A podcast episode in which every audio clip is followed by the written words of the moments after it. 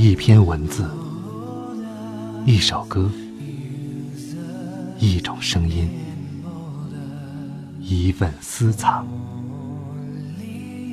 欢迎收听静波频道。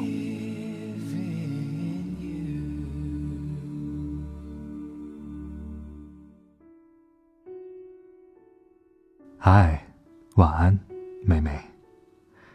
世上没有一件工作是不辛苦的。没有一处人事是不复杂的。如果命中注定是打工，便打好它，打出一片江山。别把青春葬送了。你在家翘着二郎腿，青春也一样葬送。光阴不会过得慢点儿。有些人是不必工作的，但那不是现在的你。反正都要做了，何不快乐一点去做呢？晚上好，各位朋友，欢迎来到静波频道。刚才这段话很特别，来自李碧华。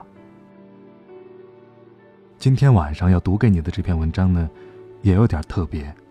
我是在八零年出生的，又是出生在中国北部的一座小城当中。那么我的身上，八零后的影子比较少，比较接近七十年代这批人的成长轨迹。在我们的小时候啊。我相信大家也都会记得，偷看禁书，啊，是一件既刺激又有意思的事情。那么在那个年代呢，感觉禁书特别的多，有的时候不光和色情啊、政治有关系，很多看起来好像也蛮正常的书，也被划为禁书了。你知道，在过去啊，即便就是八十年代之后，很长一段时间之内，信息都非常的闭塞。获取信息的手段呢，也非常的落后，人们的观念意识保守的，让今天的人看起来都觉得有些可笑了。所以在那个时候啊，掌握这种信息源的人啊，有禁书啊，或者是有一些电影的人呢，就特别吃香。我们还总得溜着人家，然后呢，好不容易拿到了，还得像做贼似的，在学校背着老师同学，在家里啊背着家长兄弟姐妹。然后如获至宝一般。所以，当我看到这篇文章之后，他又把我带回到了那个成长的青涩的岁月当中，我觉得很有意思。这篇文章叫做《矿区回忆：逝去的青春期和荷尔蒙》，一共有三篇。我们今天读到的是第一篇，《遭遇黄书》。如果你希望看到本文的图文消息，欢迎通过微信公众号或者新浪微博搜索添加“静波频道”。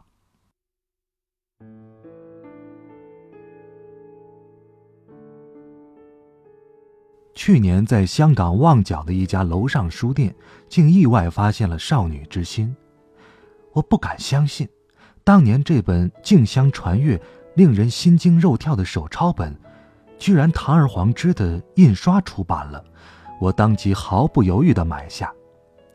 回到家中，摩挲着这本封面设计的颇为羞答答的书，我并未急忙打开，而是回忆起了与这本书相关的种种往事。我第一次看到这本书，是刚刚上了高中不久，与一个叫陈卫星的家伙有关。陈卫星。当时可以说是一个知名人物，不但在整个矿区无人不晓，就是矿区以外也是大名远扬。原因倒不是他有什么惊人之举，而是他的奇装异服和他屡屡出位的行为。他是作为正式工特招到煤矿的，一到煤矿，他就因为一身全套的海魂衫引起了轰动。想想看。大冬天的，别人都是棉衣棉裤，他也不是什么海军，不知从哪儿弄了一套海魂衫，竟不畏严寒的穿在身上招摇过市。雪白的衣服加上水兵帽的飘带，在风中不停的飞舞，让他在着装非黑即蓝的人群当中异常扎眼。我跟着他走出矿区，上街道，山沟里的人没见过世面。干冷灰扑扑的公路上，他就像接受行人的检阅似的，走到哪里，行人的目光就跟到哪里。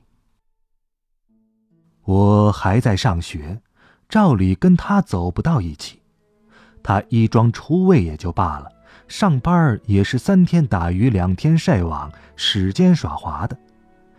我的妈妈是矿区医务室的医生，掌握着为全矿职工开病假条的大权。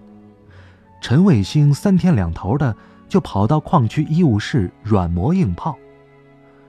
之前，陈卫星谎称胃疼，紧皱着眉头，妈妈给他开了几次假条，但是。他贪心不足，时不时的要来休病假，妈妈不理他，他就直接上门来泡。寒假里我正好在家，他就曲线救国，向我套近乎，还不时的小恩小惠一番。幼稚的我哪能识破他的花招啊？看他来自城里，见多识广，又好玩，我就跟他在一起玩了。靠着我，他还真在妈妈那儿多泡到几张病假条呢。我就是在认识他不久之后看到那本手抄书的。一天，我跟着穿着海魂衫的他从街道回来的路上，途经水泥厂，他要我陪他去找一个人。到了水泥厂，敲开职工宿舍的一扇门，才知道，他要找的是个女工。那女工很年轻，尚算俊俏，却带着几分冷漠。她独自一人住在这间单身宿舍里，看来尚未婚嫁。刚刚坐下，陈卫星就像对头接暗号一样，忽然问：“看完了吗？”那女工也不言语，沉下脸，起身走到床前，拉开床垫，从底下抽出一个本子。递给陈卫星，陈卫星接过来，赶紧揣到怀里。我们就马上告别了那位女工。回煤矿的路上，陈卫星突然神秘的将这本皱巴巴的手抄本交给我，并叮嘱着：“给，借你看吧，这是少女之心，手抄本，千万不能借给别人，更不能让你爸爸妈妈看见，知道不？”揣着这本沉甸甸的书，顾不上多想。回到家之后，趁爸爸妈妈还在上班，我开始偷偷的翻开这本火烫的书。这本书抄在笔记本里，足有几十页，我不可能一下读完。不过，我一打开就吓了一大跳。这本书讲一个叫曼娜的女大学生暑期回家，邂逅表哥少华之后。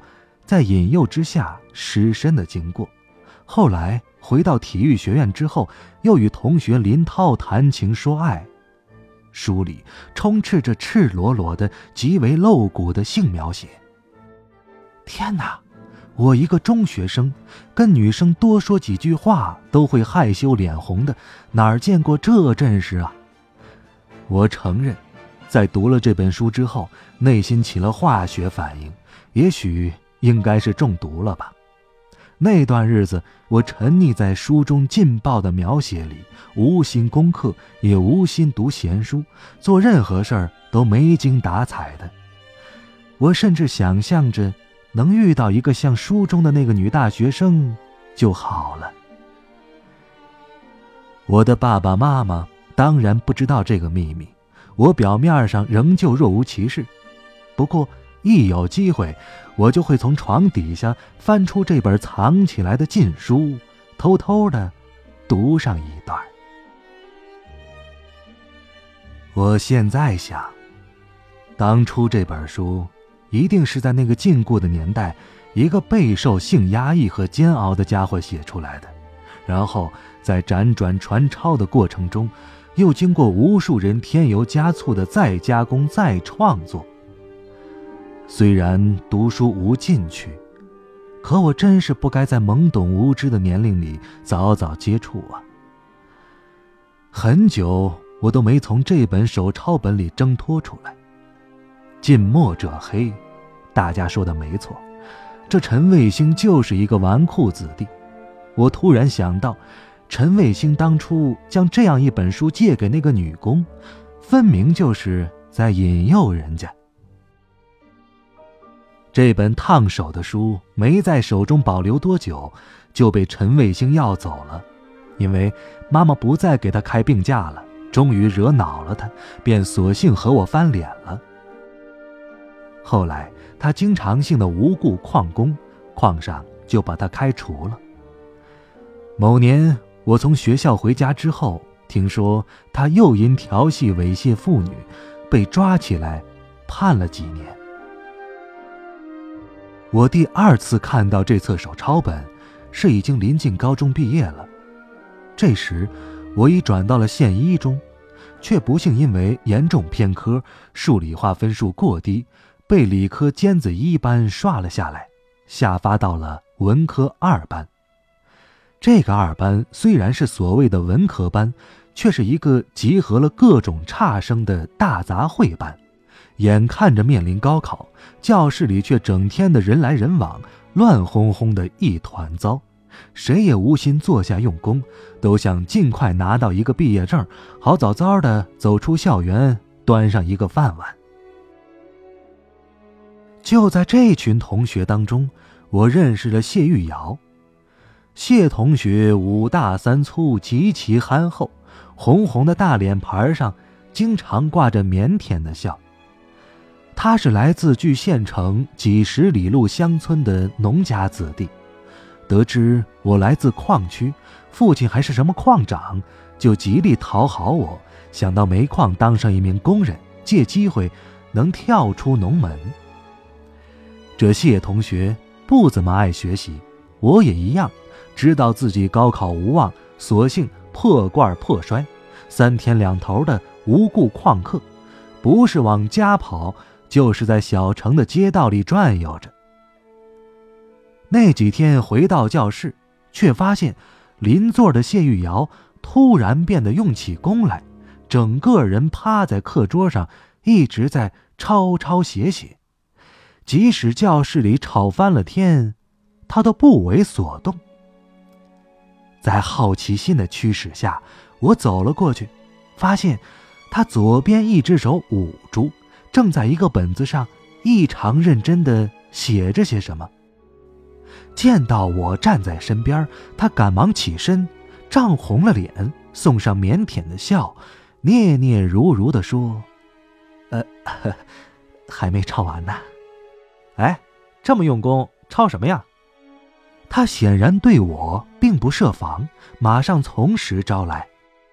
哎，你近点我跟你说，是黄书。我接过来一看，名字是《曼娜回忆录》。翻开本子里，却出现了少华、林涛等名字，正是多年前陈卫星曾偷偷借给我的那册手抄本。本子上的字迹。就像谢同学本人一样五大三粗，但显然他的这本要比当年的那本清晰多了。他几乎是一笔一画的异常卖力的在抄写着。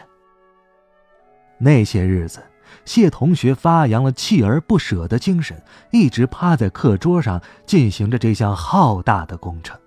然后到了放学时间，就装进那只也已发黄的军挎包里。估计回去之后还要接着埋头苦干。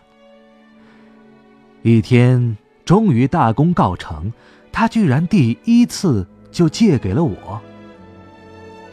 因为早已从陈卫星那儿经过了启蒙，神秘感全都消失了，也没那么认真的读过，只是大致翻翻，也不知随手扔到哪儿了，没及时还给谢玉瑶，后来竟不知所踪。谢同学毕业之后，到底如愿以偿进煤矿当了一名工人。不过，并不是我的功劳，而是煤矿原本就有不少他的亲戚，大力推荐他进了矿区。后来，我在矿区也经常看到谢同学，我们依然保持着某种程度的友谊。但是他从未向我讨要过那本被我丢失的。他异常卖力才抄写完成的手抄本。现在，回到手头这本新买的港版《少女之心》，翻看着，忽然理清了我长久以来存在心中的一个谜团。当年这部在地下传播四方的黄书，原来由两部分构成：《少女之心》和《曼娜回忆录》。前者叙述的是以杨永红为主角的三角恋及性经历自白。其闲诗成分明显不及后者，而我们当年传阅的那本，恰恰是内容更为刺激和火爆的《曼娜回忆录》。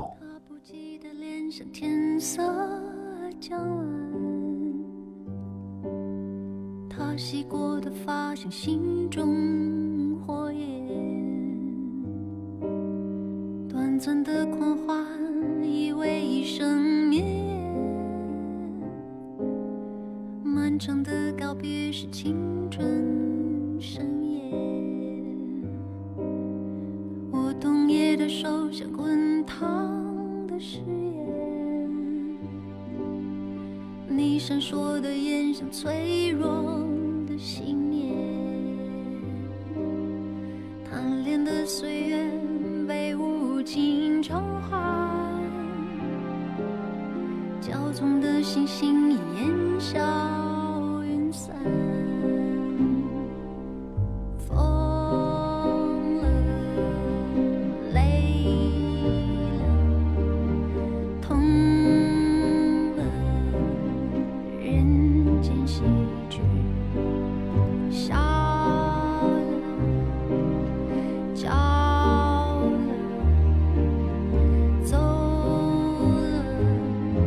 春离弃，